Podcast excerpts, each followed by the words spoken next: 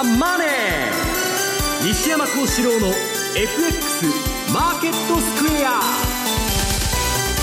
こんにちは西山幸四郎と。こんにちはマネースクエアジャパン津田隆光と。皆さんこんにちは。アシスタントの大里清です。ここからの時間はザンマネー西山幸四郎の FX マーケットスクエアをお送りしていきます。え本日は番組ユーストリームでも配信いたしております。ユーストリームの見方については番組のホームページの方をぜひご覧いただきますようお願いいたしますえさて大引けの日経平均株価です。え反発となりました。終値、ね、165円52銭高い。1万5599円66銭となりました。西山さん、上げ幅縮小して、はい、まあ、100円以上は上昇していますけれども、上げ幅縮小とはなりました、はい、まあ、あのイギリスの、まあ、EU 離脱という、まあ、国民投票の、えー、世論調査と連動していると。はいでまあ、あの私もブログにも書いたんですけど、まあ、掛け率のページがありましてね、はい。まあ、今現在残留が56.11でこれはあのオズですけどね、はい、えー、平均の。で離脱が43.89というふうになってまして、まあ、これで一喜一憂しているとい。う相場なんですね、はい、今週、本当にあのその EU の離脱問題イギリスの EU 離脱問題をめぐって相場大きく動いたわけなんですがドル円です。この時間104円の33あごめんなさい。3233ですね、えー、104円の30銭台での動きとなっています。津田さん、本当に円高進みました、103円台つけましたよね。そうですね、えー、先ほどの西山さんのこのオッズもありあるんですけど、民間会社ではですね、うん、電話調査とかインターネット調査でいうと、これ、離脱の方がまだ高いんですね、うん、7ポイントほど。うん、でただ、昨日あのリーズ近郊で不幸な事件、銃撃されて亡くなったと、はい、イギリスの国会議員が。これちょっと一つのポイントかなとも思うんですけど、ただ1週間ありますから、このあたりはやはり、えー、オッズとか、えー、世論調査の結果、それで一喜一憂するマーケットが続きそうですね。マーケットについてはこの後も西山さんと津田さんにたっぷりと解説をしていただきます。また番組ではリスナーの皆さんからのコメント質問もお待ちしています。投資についての質問などを随時受け付けていますのでホームページのコメント欄からお寄せください。ザ・マネーはリスナーの皆さんの投資を応援していきます。それではこの後午後4時までお付き合いください。この番組はマネースクエアジャパンの提供でお送りします。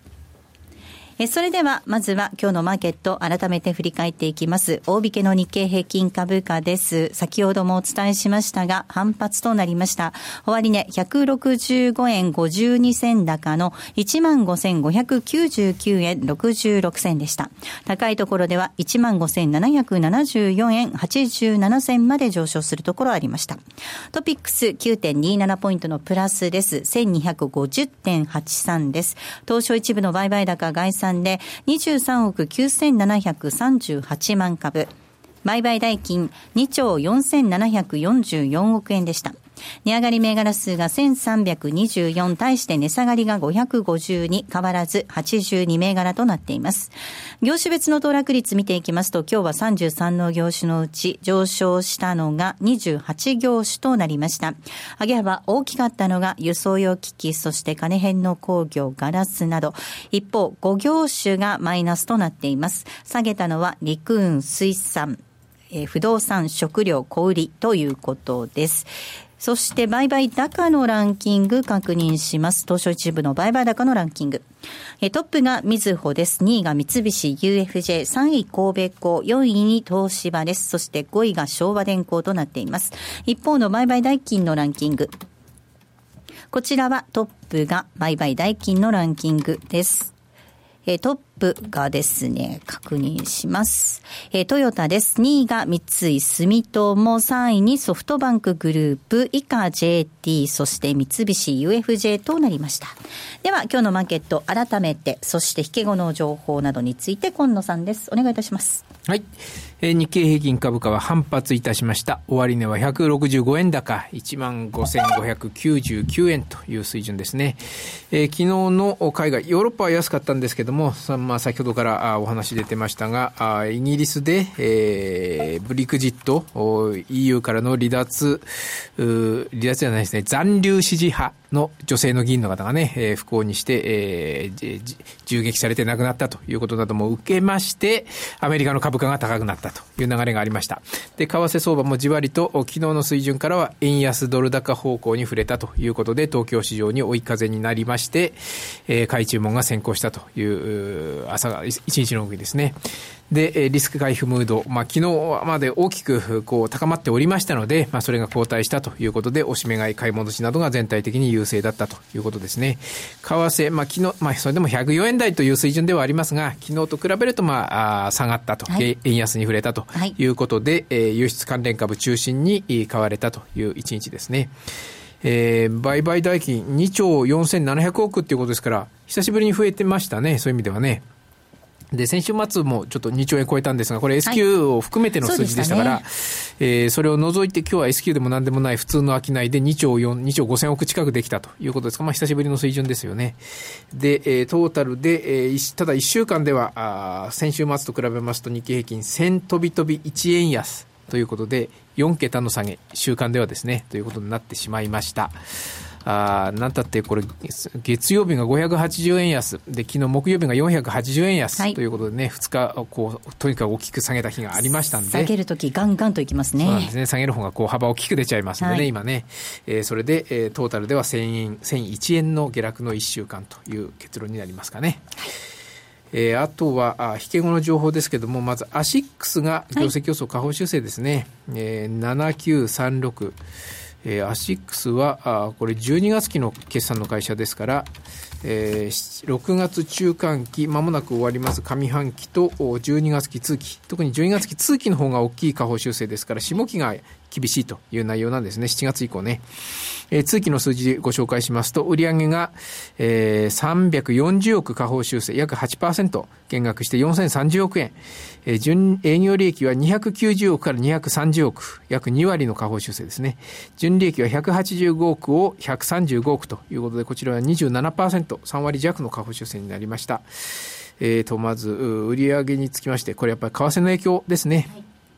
さらなる円高で、えー、影響が出ると。あと、アメリカで引き続き売上が弱含むことが予想されるということで、売上が下振れ。あとは利益も国内事業における採算性改善はあるものの、えー、上記、上の、その今の減収の要因、売上減の影響に加えて、アメリカの子会社における得意先の破綻及び信用不安に伴う引き当て形状の影響もあるということで、利益見学。あと、為替レートも従来の2月の当初の予想に出してたのが、ドル円、ドルですと120円、えー、出してたの、今回110円に見直してますね、ドル円はね。あと、ユーロも従来は130円で出してたの、今回123円と。いうことで、それぞれ、えー、円高ドル、えー、円高方向に見直して、まあ、それも下方修正の要因になっていると。いうことですね。あともう一個、三菱自動車。えっ、ー、と、こっち、7211ですね。こちらが、あ車両の燃費試験における不正行為に伴う損失の発生、えー、発表してまして、えっ、ー、と、今3月期で約500億円の特損を計上する見込みだという発表を行いました。まあ、先ほどもちょっとね、バッチにも触れましたが、えー、軽自動車4車種以外の登録者5車種についてのお払い、お支払い払い費用として約30億円を含んで、えー、トータル500億円ということですね。えー、あとはこれは前期には日産の軽自動車4車種向けのお客4車種のお客様向けの支払い費用として約150億円を引き当て済みということですね。確認しておきます。7936のアシックスです。今期下方修正です。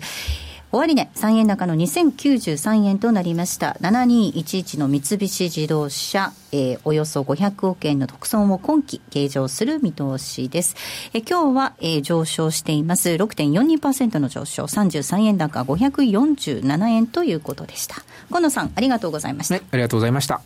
それでは、ここで一旦 CM です。気になるレースが今すぐ聞ける。ラジオ日経のレース実況をナビダイヤルでお届けします。開催日のレースはライブで3ヶ月前までのレースは録音でいつでも聞けます。電話番号は0570-008460 0570-008460 0570を走ろうと覚えてください。情報量無料かかるのは通話料のみ。ガイダンスに従ってご利用ください。虎ノ門で禅の修行を体験する。ラジオ日経では座禅の基本に加え写経の修行を体験できるワークショップを大好評実施中です。暮らしに禅を取り入れシンプルで美しい所作を手に入れる。ただひたすらに座る奥深い時間を味わってみませんか？お申し込みお問い合わせはラジオ日経全入門をインターネットで検索。ホームページからどうぞ。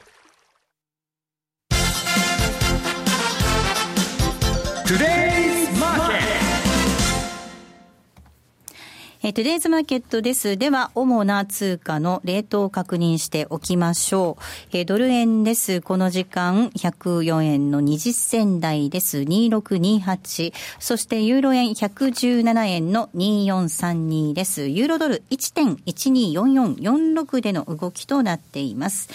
では、相場のポイントについて、まずは津田さんからお願いいたします。はい、まあ、なんといっても来週の23日、このイギリスの国民投票、これはもう本当に大注目というところですけど、えー、まあ、離脱残留、この世論調査の結果で、まあ、一喜一憂というか、動いているマーケットですけど、まあ、昨日先ほど言ったように不幸な事件が起こりました。はい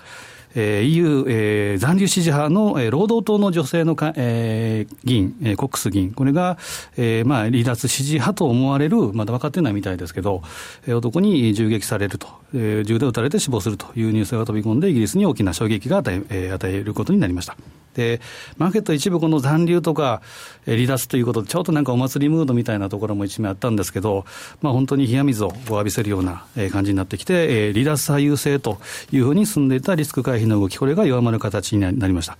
で、ポイントとしては、これがなんか、えー、大きな転換点になるのかなという気もしないでもないんですけど、はい、ただ残り1週間の間にテロの事件とか、テロ事件とか、あとは難民問題とか、こういったニュースで取り上げられると、すぐに離脱賛成というのがこう、えー、湧き上がったりするので、あとは19日、日曜日に予定されているキャメロン首相のテレビ出演とか、と21日、これはテレビ討論会、えー、このあたりによっては再びリスク回避の動きが強まる可能性があるというのは注意が必要かなと。で、最新のユーガブ、これ民間会社の、えー、世論調査を見てみると、残留が39、で、離脱が46ということで、7%ほどこれ離脱が上回ってるんですね。ただ、えーまあ、残りの15%というのは決めかねてるということですから、この辺の、えー、不動票っていうのはやっぱり動いてくると思うんですけど、地区別に見て見てみると、ロンドンでは残留が45、で、離脱が40。で、南部、田舎もちょっと地方に行くと、えー、残留が37、で、離脱が48。これ、地域差とか、あとは収入差とか、教育差とか、はい、そ教育そういったレベルも、えー、あるんじゃないかととも言われてますけど、あと、また年代の違い、年代別の違いもあって、18歳から24歳の若年層では残留が60、離脱が20。で、65歳以上っていうのは1975年でしたか、イギリス国民投票がありましたけど、あの嫌な思い出もあるということで、残留が30、で、離脱が59。つまり投票率が上がってくれば残留派優位。えー、ただ、選挙、投票っていうのは、もう1分前まで分かんないというふうに言われてますから、この辺は注意が必要です。で投票えー、投票スケジュール、まさに来週の今ぐらいですけど、えーまあ、24日の例えば午前6時に締め切りが行われて、で体制が判明するのはちょうど正午ぐらい。うんで最終結果はこのまあラジオ番組が終わるあたりの4時ぐらいには、そうですね、判明すると、まあ、一番相場に影響を与えるのがまさに東京市場ということですから、これは本当に注意が、東京から始まるんですね。そうですね。でこれはまあ EU, EU 残留だったら、ポンド高、ユーロ高と円安株や株高とかいうふうに言われてますけど、その逆の場合、これは、えー、まあ外銀なんかでも24時間体制とか、BOE ももうこれは止まりということも言ってますから、まあ、中央銀行も流動性供給すると言ってますね。そうですね、それぐらい今、マーケットはちょっと、えー、警戒しているというところですね。はい。では西山さんにお話を伺っていきたいと思います、はい、まさに今お話にありました23日のイギリスの国民投票に向けて、はい、そして今週は日米の金融政策ありまして、はい、現状維持ということで、まあ、大きく相場が揺れたわけですけれども、はい、なかなかこうアップダウン激しかったので、うん、難しい相場でもあったかな、いや、逆に簡単なのか。トレンド出ましたもんね。バタバタ売買のやりすぎでですね、はいえー、ほとんど疲れ果ててましてですね。はい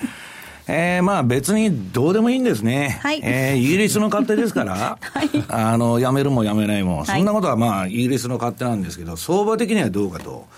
で私はまあ先週の放送でも、まあ、その前の日のレポートでも書いたんですけど、はい、まあ、これだけその EU のからイギリスが離脱する問題があるのにね、マーケットは全く織り込んでないと、えー、でこれは危ないぞと。行って、知ったらもう先週のこの放送の時間帯から始まったわけです、はい、その売り崩しが。で、これは今、ファンドがですね、もう解約ラッシュと解散ラッシュで、えー、これ稼がなきゃいけないっつうんで、もう仕掛けとるんですね。うんえー、EU の離脱、まあ、あの、イギリスの問題に、えー、引っ掛けてですね、人儲けしてやろうという動きなんですね。はい。で、あの、結局はですね、あの、その政治的にどうなるかっていうのは、それ分かりませんから、選挙も水もんですし、ただ、その今まで全然織り込んでなかったと。で、先週の金曜日で、まあ、あと2週間を切った段階で、この今、その離脱だ、離脱だっつって大騒ぎ相場が始まってんです。で、これは結果わからないんですけど、例えば、あのダブルラインキャピタルのガンドラックなんていうのはですね、離脱はないんだと。まあこれ脅しといてですね、結局まあ皆が離脱しないと。ただまあそんなことはわからないと。ただ、あの、私たちが何のためにその、そういうニュースを見てるかって言ったら、相場で稼ぐためなんですね。はいで、今日はあの、ユーストですんで、あの、チャートだとかグラフを持ってきたんですけど、はい、まずこの勝てる場面の見分け、見分け方というのがあると思うんですけど、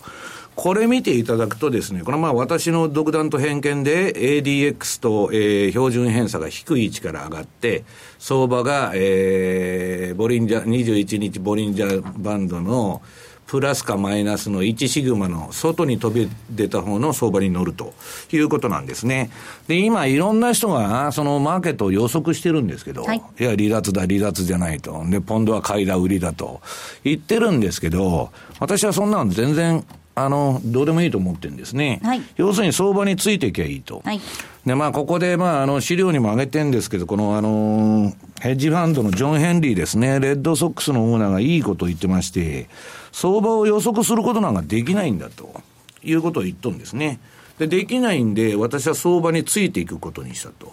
で、それがどんだけ馬鹿げて見えても、トレンドが出たらついてくるんだと、はい、で、私も基本的にその考え方なんですね。ただ、私はこの人ほど、あの、テクニカル一辺ということじゃなくて、ファンダメンタルズも重要、重要だと。で、私の言うファンダメンタルズは何かというとですね、銘柄を、何を売買するかというのを絞り込むために、えー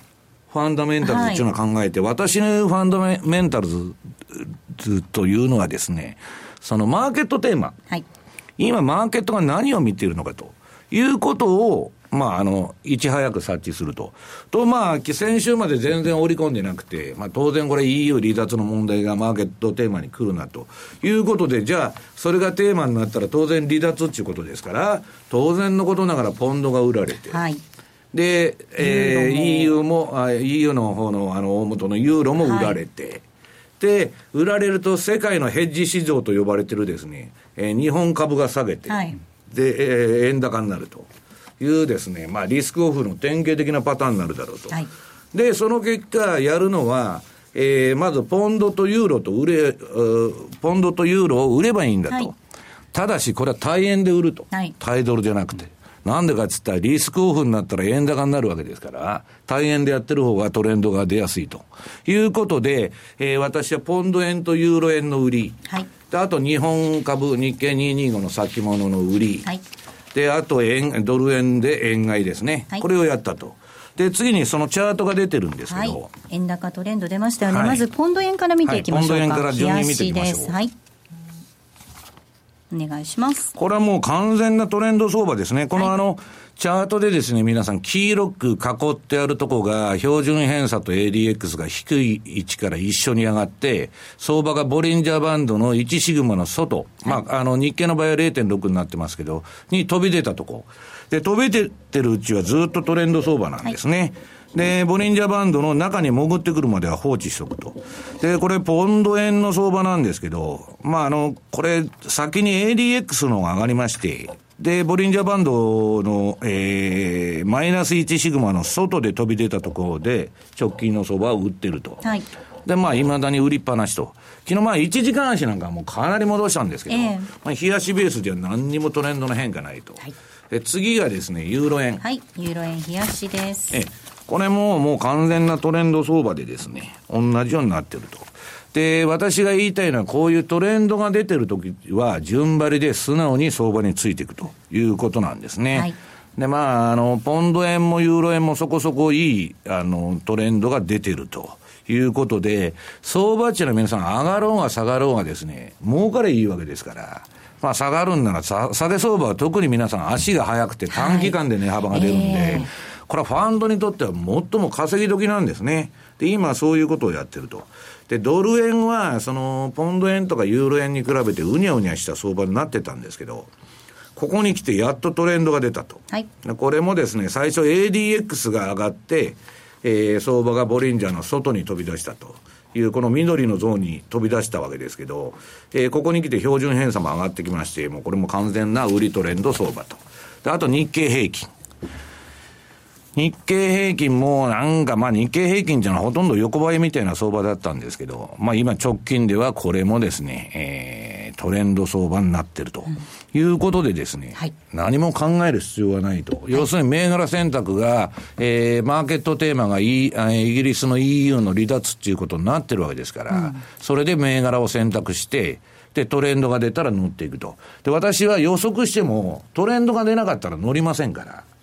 要するに、その EU 離脱で、えー、ポンド下げるだろうなと、ユーロ下げるだろうなという予測をしても、実際に、えー、チャートでその形状が出出ないとやらないということですね。はい。さあ、そしてこの円高の動きなんですが、どの程度まで、下値目処を見ておけばいいのか、どうですか？それをね、また下値目処とか書いて、皆さん喜んで見られるわけですけど、はい、その102円だ、100円だと、そんなことは相場が決めることで、はい、あのついていきゃいいんですね、ジョン・ヘンリーじゃないですけど、はい、なんで、強制利食いっていうのは私もするんですよ。はい。そのそれは例えば、じゃあ日経平均が25日、えー、移動平均のえー、例えばマイナス5%にいったから、えー、強制利食いしようとかいうのはあるんですけど、いくらというポイントはあんまり設けないんですね。ただまあ今日、まあ参考までにチャート持ってきましたんで、ドル円。はい。これまあディレクターも下げすぎじゃないのかと。日経平均も。でまあ昨日から反発したわけですけど、まだまああのー、これ、いえー、21日ボリンジャーバンドの1シグマの外で取引してるんですね。はい、で私が見てるのは、3シグマまで落ちたら、ちょっと反発するんじゃないかと。で、最も反発せずにバンドウォークといって、3シグマに沿いながら下げ、あの、寄り添いながら下げていくと。いう、その、でっかいトレンドになる場合もあるんですけど、これドル円の今までのチャートを見ていただくと、黄色く、あの、丸で囲った部分が、3シグマまで落ちた相場。これも結構リバウンで、一番いいのは、この8月、去年の8月の相場みたいに、3シグマを大きく逸脱した相場ありますよね。ひげ足になってるんですけど、はい、これは、この落ちたとこ買っといたら、まあこんなこと放送で言うとあれですけど、3シグマのところまでは最低戻る可能性が高いわけです。これはまあ DVD のあの発売記念セミナーでも言ったんですけど、はい、これは私は皆さんには勧めません。はい、こんな落ちてくる刃物をですね、その平尾用の商いは勧めないんですけど、ストップを置いて入ると。で、私の希望としてはですね、100円ぐらいまで下がってくると、これ3シグマをぶち抜けて大きく下がると。うんそこはやっぱ買いじゃないかと思うんですね。で、昨日この次のチャートを見ると、この今の拡大図が出てるんですけど、はい、拡大チャート、ね、ちょうどこれあの、21日ボリンジャーバンドの、えー、この一番外側のあれが3シグマです。緑のあれが。はい、マイナス3シグマの手前でちょっと止まっちゃって、今ちょっと戻してると。うん、これつけてくれると買いやすいんですけど、まあつけないまではなんかすっきりしないなと。で、次のチャート。はいこれ、ドル円の冷やしの、まあ、今どこまで下がるんだという、はい、支持線抵抗線ですね。サポートレジスタンスと、まあ、あと、あの、チャートで出てるのが200日エンベロープの10%と15%のプラスマイナスのバンド。で、これ見てると、まあ、いいとこまでやってんですね。この前の下げも、あ2回あったんですけど、ちょうどこの200日移動平均の下マイナス10%で止まって、一旦反発するんです。で、その後にまた今下がってきて、また今そのレベルに到達したと。だからここは反発してもおかしくないということなんですね。で、この105円を、まあほとんど抵抗らしい抵抗もせずに、あっさり割っちゃいましたんで。はい、スルスルいきましたね。というと、次の抵抗ラインというのは、このチャートいくとで見ると、2014年に102円台で相当長く揉んでるんですね。えー、ありますね。この前の相場の揉み合いのとこをやりに来るというのが相場のまあ、定石と言ったらあれですけど、よくあるパターンなんですね。はい、だから、えー、今の相場っていうのは、とりあえず102円までリスク持ってると。で、それが切れちゃうと、大台の100円と。で、アベノミクス相場の全上げ幅のあの、半値押しっていうのが100円60銭なんですね。ここはまあ一旦止まるんじゃないかというふうに私は思ってるんですけど、まあ今のところ、えー、そういうふうに思ってると。で、次は最後。はい。これまあ、ストキャスティクス533の200日 EMA フィルター付き売買シグナルと。要するに、相場が200日移動平均の下にあるときは、押し目買いはしないと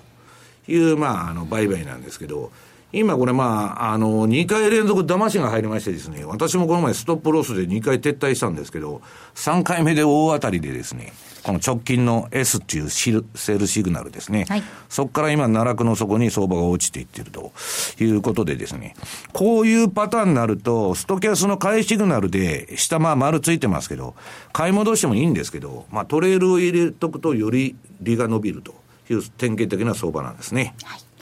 ここまではテレスマーケットをお送りしました。毎週火曜午後4時30分からは、世界の株価で資産運用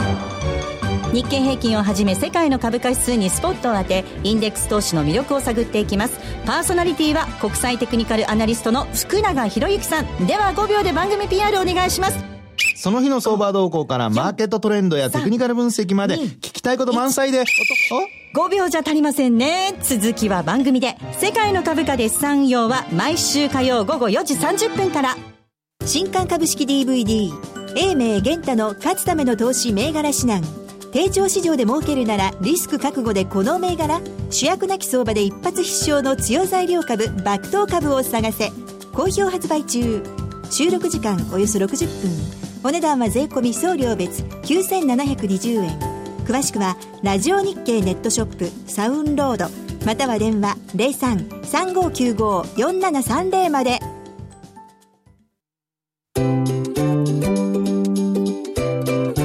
M2J トラリピボックス。トラップリピートトラップリピート。僕の名前はトラリピトラップリピートトラップリピートそれを略してトラリピ M2J トラリピボックスのコーナーです。このコーナーではリスナーの皆さんからいただいた質問をご紹介しながら進めていきたいと思います。今週もたくさん質問いただきましてありがとうございます。まず、竹門さんです。いつも楽しみに聞かせてもらっています。現在、円絡みがほとんどトレンド相場になっていますが、イギリスの国民投票の前に日旦西山さんは利食いするのでしょうか？それともトレンド相場のため、ボリンジャーのプラスマイナス1に入るまで、ポジションそのままにされるのでしょうか？といただいています。はい、結論から言ったら今トレンド相場に乗ってはいるんですけど、利食います。その前に。が出る前に。はい、ええ。私はですね、あの、いつも言ってるんですけど、大きなイベントの前にはでかいポジションは持たないと。うん、でもしね、EU の離脱になってイギリスが、それで金融市場が短期的に大混乱して、さらに売られるということも考えられるんですけど、はいはい離脱しなかったら、ショートが溜まってますから、大反発相場になる反対にね、大きくいく可能性、ねうん、だからそれは結果が出てからまたついていくわけで、大きなポジションの前には、えー、ポジション取らない、あイベントの前にはポジション取らないと。でまあ、ガンドラックも、まあ、ざあの、結局残留になるんじゃないかって言ってますんで、まあ、当たり屋についてですね、余計に陸方かなという話なんですけど。はい。もう一つ質問いきます。高橋さんです。え今回の円高相場乗り遅れてしまいましたトラリピの仕掛けも先週全部約定してしまって、こんなに円高になると思わなかったので、縦玉がない状態です。つい円買いで入りたくなるのですが、今回はどこまでトレンド続くのでしょうか焦って売買すると大抵やられてしまうので、今はじっと我慢してますが、といただいています。そうですね。まあ、おっしゃる通り今トレンドが出てるので、で、トラリピでそのトレンドっていうことに対応するには、例えば、えー、レンジを変えるスイッチングとかですね、うん、いうのもあるんですけど、あと決済トレールとか、ね、まあ、例えばポジション持ってるような状態だったら、トレールストップっていうのが一番いいと思うんですけど、あんまりどこまでかとかいうことも、今の状態はですね、やっぱり西村さん言う通り、ビッグイベントの前は、ちょっと静観する、つまり君子危うきに近寄らずみたいな形で、うん。はい、24日っていうの一番動きますから、その辺まで待ってもいいのかなというのは、ブラックエンズデーの再来とかですね、24年前ですけど、うんそういう話もちらほら出てるときは、やっぱり流動性の問題がありますから、うん、動けば当然、利利益のチャンスはありますけど、流動性が薄くなるってことになると、これはリスクの方が、リスクとリターンの見合いがあの取れ取れないですから、うん、そういうときは、ちょっと様子を見るというのも一つの作戦かなと思いますね、はい、続いての質問です。すごいペンネームですよ。神様仏様西山様。何を言ってるんですかペンネームがそうなんですよ。すごいペンネームいただきました。ですね。稲尾様。ね40何勝と。はいい。つも楽しく聞いています。えー、相場から引きずり下ろされない投資家になるため日々奮闘しています。先日6月11日のセミナーにも参加しました。一日も早く自分流の相場に参加するルールを確立し、それをひたすら遵守する投資家になりたいと思っています。一つ質問です。グローバリゼーションの進展したこのデフレ社会の週末は最終的にインフレとなり、株も金融資産も暴落すると西山さんおっしゃっていました。またそうなったら撤退するとも言っていらっしゃいましたが、本当に相場から一時的なのか、撤退されるのでしょうか。もしインフレになった後の西山さんとしての見通し、戦略などありましたら教えてくださいということです。はい、私、今のあのバブル相場っていうのはね、このすべてのバブルを異常低金利が支えてると、日本のリートバブル、アメリカのリートバブル、商業不動産バブル、全部ゼロ金利だから3%でもリートは買えると。いう理屈なんですね。で、それは、今、幸いにしてグローバルデフレの時代ですから、まあ、イギリスの EU 離脱もそれが大きく絡んでるわけですけど、要するにですね、グローバルデフレで不景気だと。で、金利がゼロっていうのは不景気の象徴なんですね。ただし、そのいつでも言ってますように、じゃあ今の中央銀行が値付けしている中央銀行バブル相場っていうのはいつ終わるのかと。これは追加緩和できなくなったら終わるわけです。で、いつ追加緩和ができなくなるんですかと。インフレになったら、さすがに金ばらまいてインフレに火をつけるようなことは中央銀行はできませんから、はい、インフレになったらこの相場はアウトなんです。もう終わり。だから、黒田さんがまだ余裕があるのは、全然インフレになってませんから、こんだけ金ばらまいてもですね、日本全然インフレにならないと。だからさ、その何でもまだできると。で、先週の放送で最後はヘリコプターマネーだと言ったんですけど、はいそれは、そのデフレの抜け道というのはですね、戦争か、インフレか、あるいは踏み倒すかと借金を。この、まあ、いずれかなわけですから。まあ、最後はそうなると。ただ、それがいつ来るかというのはですね、それは分かんないということなんですね。はい、はいもしそしてそういうインフレの世の中が来たとしたら、相場から西山さんは本当に撤退されるあ撤退しますね、いや、撤退するっていうか、それはね、今の中央銀行バブル崩壊に乗りゃいいんですけど、私はそのリスク資産の買いポジションからは撤退すると。言っとるんですね、うん、株を買うとかですね、はい、えー、なんか、えー、5ドルが上がるとかですね、そういうポジションはもう持たないと。そうすると戦略が変わってくるってことですね。そういうことです、そういうことです。うんはい、ではもう一つ質問いきます。二の足文吉さんです。ドル円の相場、ファンダメンタル関係あるのでしょうか？チャートだけ見ていると単純に下落しているだけで、日銀の現状維持で下落するのか、マス添えショックと言うべきなのか分かりません。あと、ADX はどのような相場に向いているのでしょうか？トレンド向きとか、レンジはダメとかありましたら教えてくださいといただいています。なんかいろいろ質問があるんで、まず ADX っていうのはですね、相場の方向性の強さを表す。はい、売りとか買いを示唆する指標でない。うん、相場にトレンドが、うん、トレンドが出たか、まあ、津田さんがよく25以上だと強いと。だから、それが25以上でもその、ピークアウトしちゃって落ちたらダメなんですけど、下から上がってくるときが、まあ、相場のトレンドの始まりという意味で使ってます。ただ、このトレンド指標を私は転換点売買つって、逆張りにも使ってると。ええ、さあ、3日の ADX っていうのをよく使うんですけど、相場は3日間走ると、とりあえず一服するという考え方からそれを使っているということですね。はい。津田さん、ADX トレンド相場向きっていうことですね、すねトレンドを見るため。50を超えてたらやっぱトレンドが強い、今のドル円でいうと、冷やしでは今、60.96ですから、非常に強いトレンドが出来上がってるんですけど、あとはあの DMI っていうチャートスクエアのところでいくといくとですね、プラス DI、マイナス DI、この上下、これもですね、大体トレンドっていうのは見えてくるんですね。で、今ドル円でいうと、マイナス DI がプラス DI を上回ってるってことは、マイナスの方向性が出てるということですから、はい、えマイナスのトレンドが強いという形ですね。はい、25未満だったら、例えば、まあ、レンジプレイ。これを、えー、やってみてもいいのかなと思いますね、うん、はい、そして西山さん、ドル円の相場ってファンダメンタル関係あるんですか？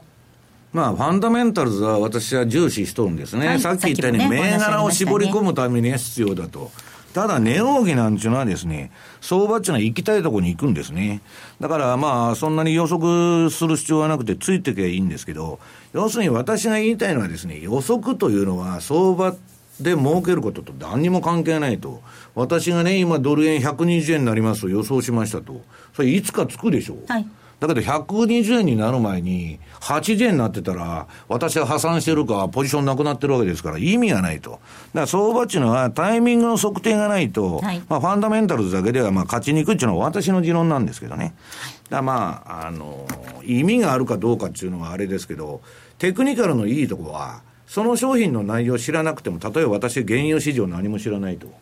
小麦の市場何も知らないと、テクニカルだけで売買できるんです。だけど、ファンダメンタルズでやろうとしたら、小麦の需給がどうどこうだとか調べなきゃいけないんでしょ。それは大変手間がかかるということですね。はい。はい、津田さん、テクニカルアナリスト。そうですね、まあ、よくあの、日がとレポートやってる時はですね、よく津田さん楽でいいなっていうよく言われてますけど、まあ、あの、チャートを見てですね、まあ、ほぼ大体、まあ、レンジ、コアレンジとかいうのは数字で見ることができますし、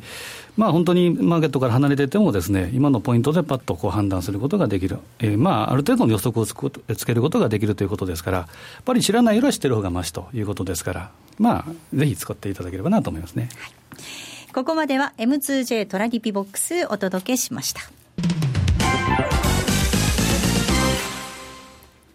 マネースクエアジャパンは FX は投機ではなく資産運用であると考え、特許取得済みのオリジナル発注機能や独自のリスク管理ツールの開発により、今までとは違った取引スタイルを個人投資家の皆さんに提案しています。オリジナル発注機能の代表例をご紹介しましょう。トラップリピートイフダン、通称トラリピです。これは普段忙しくて、為替レートや情報などを頻繁にチェックできないような方々にも、しっかりと投資できる手法を作りたい。そんなコンセプトで開発しました。具体的には、もしもこのレートで買えたらいくらで売るといった注文、つまりイフダンをたった1回設定するだけで、複数発注できる、つまりトラップができ、さらに成立後、自動的に注文を繰り返すリピート機能まで備えたマネースクエアジャパン独自の発注機能です。一度設定すれば手間なく24時間収益チャンスが狙えます。またトレード画面に貼り付いて相場の動きにやきもきすることもないので、感情に左右されない取引が可能です。リアルの取引に入る前にトラリピを試してみたい。そんな方には実際のトレード画面、実際のカーセレートで取引できる FX のバーチャル取引、トラリピ FX バーチャルをご用意しています。ご登録、ご利用は無料です。詳しくはマネースクエアジャパンのホームページをご覧ください。マネースクエアジャパンが提供する外国為替証拠金取引は、外国為替相場の変動や各国市場金利の変動により損失を被ることがあるほか、その損失は投資金額を上回る恐れがあります。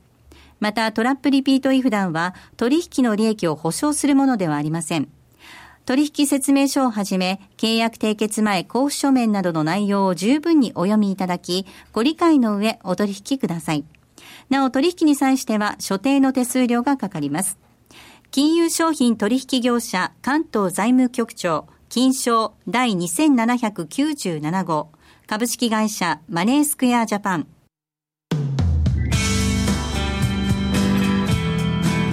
西山幸四郎の FX マーケットスクエア。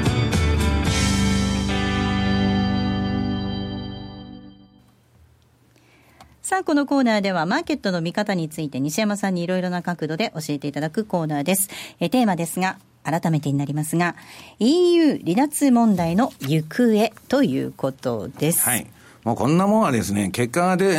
あの、ここで議論しててもしょうがないんですね。はい、結果が出てどうだということで、相場にその後、買い手乗るのか、売り手乗るのかという問題なんですけど、もう私あの、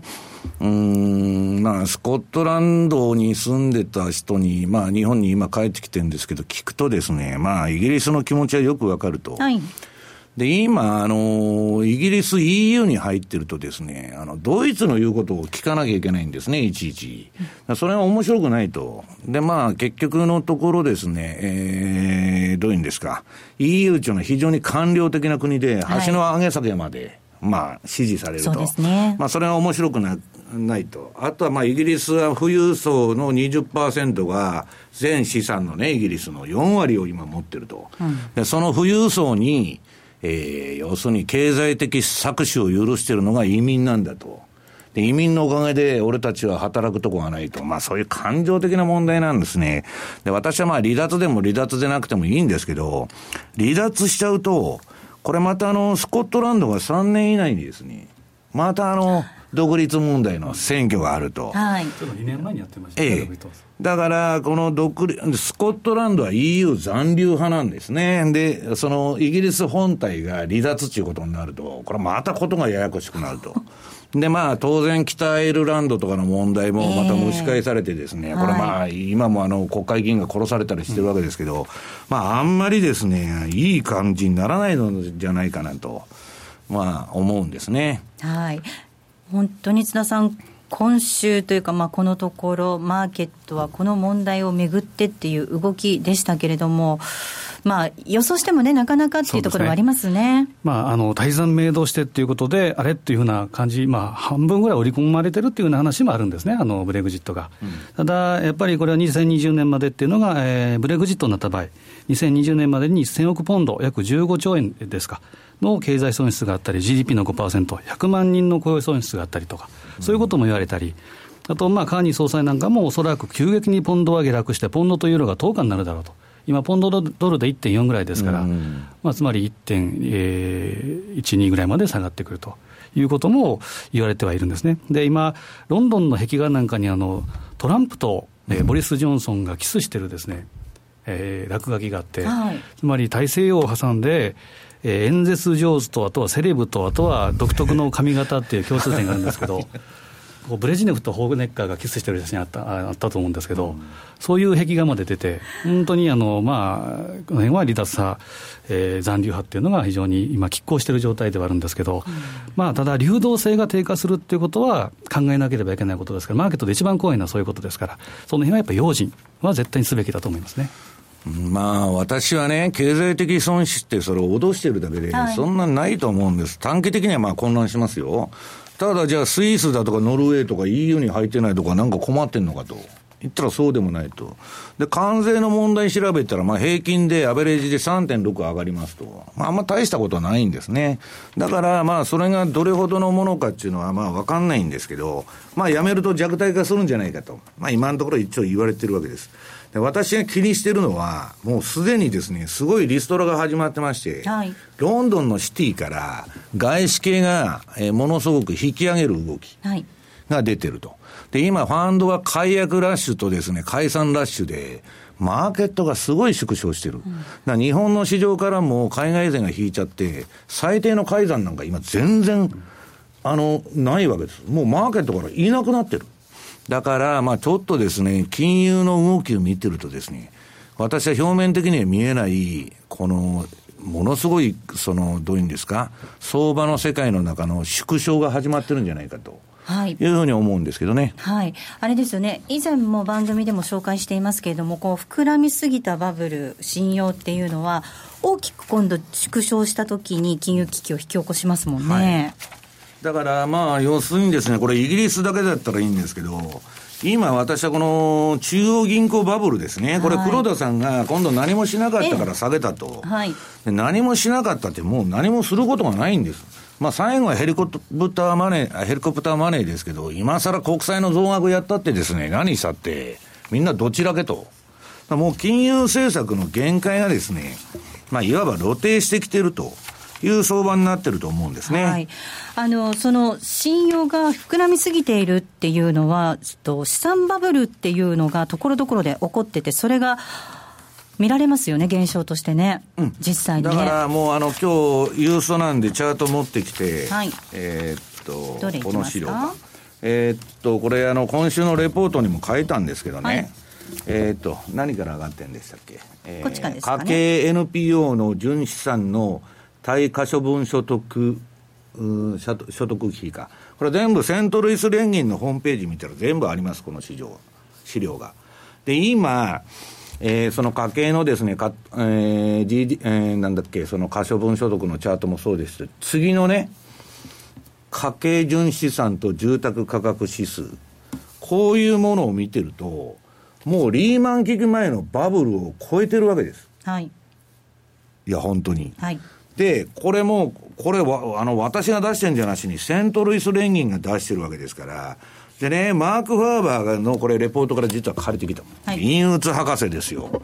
で、私はマーク・ファーバーのおかげで結構暴落から助かってる面がありましてですね、これちょっとそろそろやばいということなんですね。だから、えー、このマーク・ファーバーの今月号のレポート、まあ、行き詰まる資本市場というタイトルになってるんですけど、これが持続可能なのかと。うん、この不動産バブルから何から。はい、これは皆さん、アメリカの金利がもし、イエレンが、まあ、今年どっかで上げるって言っとるわけですけど、上げたら、結構効いてくると、私はこのチャートから見てですね、うん、思ってるんですね。はい。ここまでは西山幸四郎の FX マーケットスクエアをお届けしました。毎日書道会常任顧問書家関口俊宝さんの教養としての書道ではただいま受講生を募集中。ビジネスに教養に国内外で活かせるコミュニケーションスキルに。改めて字を学び墨と筆で書くことを通して書をあなたの自己表現の手段にしていきませんか？お申し込みお問い合わせは「ラジオ日経大人の書道」をインターネットで検索。ホームページからどうぞ。あのロングセラーラジオソニー EX5M2 好評発売中。高級感あふれる大型ボディに大口径スピーカーを搭載。短波放送のほか AM、FM も受信可能です。乾電池 AC アダプター付きで税込1万8360円。送料が別途かかります。お申し込みは03-3595-4730ラジオ日経通販ショップサウンロード。またはネットショップサウンロードまで。M2J M2JFX 投資戦略さあ、このコーナーでは来週に向けて M2J の FX の投資戦略伺っていきます。津田さんです。はい、えー、まあ投資戦略ということよりも、まず守りということはやっぱり24日に向けては大事、あ、23日ですね、はい、に向けては大事なんですけど、一つちょっとあのドル円の、まあ一つの目処ということを見るとですね、例えば、えー、今日資料用意したのがドル円の月足の、えー、チャートのフィボナッチ。えーまあ、過去最安値、2011年10月の75円の57と、去年の6月の125円の86を結んだちょうど半値押し、これが100円の72ですから、まあ、100円台ってさっきあの、まあ、前半にあの西山さんおっしゃいましたけど、やっぱり100円台っていうのは十分あり得る数字かなということは、考えるべきだと思いますね。で、23日の、えー、イギリスの国民投票で見ると、ユーロドル、これ、ユーロドルの週足の一目均衡表、これも用意したんですけど、はい、これは今、地高スパンが上に抜けてる、で基準線が、えー、転換線が基準線の上にある。で、ローソク足が、この先行スパン、いわゆる雲を抜けると、三夜好転ということで、今、ユーえー、ニュージーランドストレート、ニュージーランドドルストレートに今出てるような形ではあるんですけど、この形を見る限りは分かりませんけど、どてんといく、どすんと下に行くような形ではないかなとも思うんですけど、うん、まあ、来週はこれ抜けるかどうかっていうのに注目したいところ。ただ、やっぱり、えーえー、知っとかなければいけないのは24日日本時間。はい、一応ですね、選挙の結果発表の時間帯でいうと、6時に締め切ります、朝。で8時ぐらいから発表地域が、えー、発表地が出てきて、11時ぐらいにはほぼほぼですね、体制が判明する、12時にはもうほぼ、えー、分かっているということですから、午前中のマーケットっていうのは大荒れになる可能性があるので、この辺りは流動性の危機とか、えー、そういったものも本当に考えておかなければいけないということですから、くれぐれもこのあたりは注意していただきたいなと思いますね、はい、投資戦略お届けしました。では西山さん今週キーワードお願いいたします、えー、今週は選挙でございます、はい、選挙。今週のキーワードは選挙ということです。添えていただいてご応募いただきますようお願いいたします。ではお別れのお時間です。ここまでのお相手は西山幸四郎とマネースクエアジャパン津田隆光と大里清でした。さようならこの番組はマネースクエアジャパンの提供でお送りしました。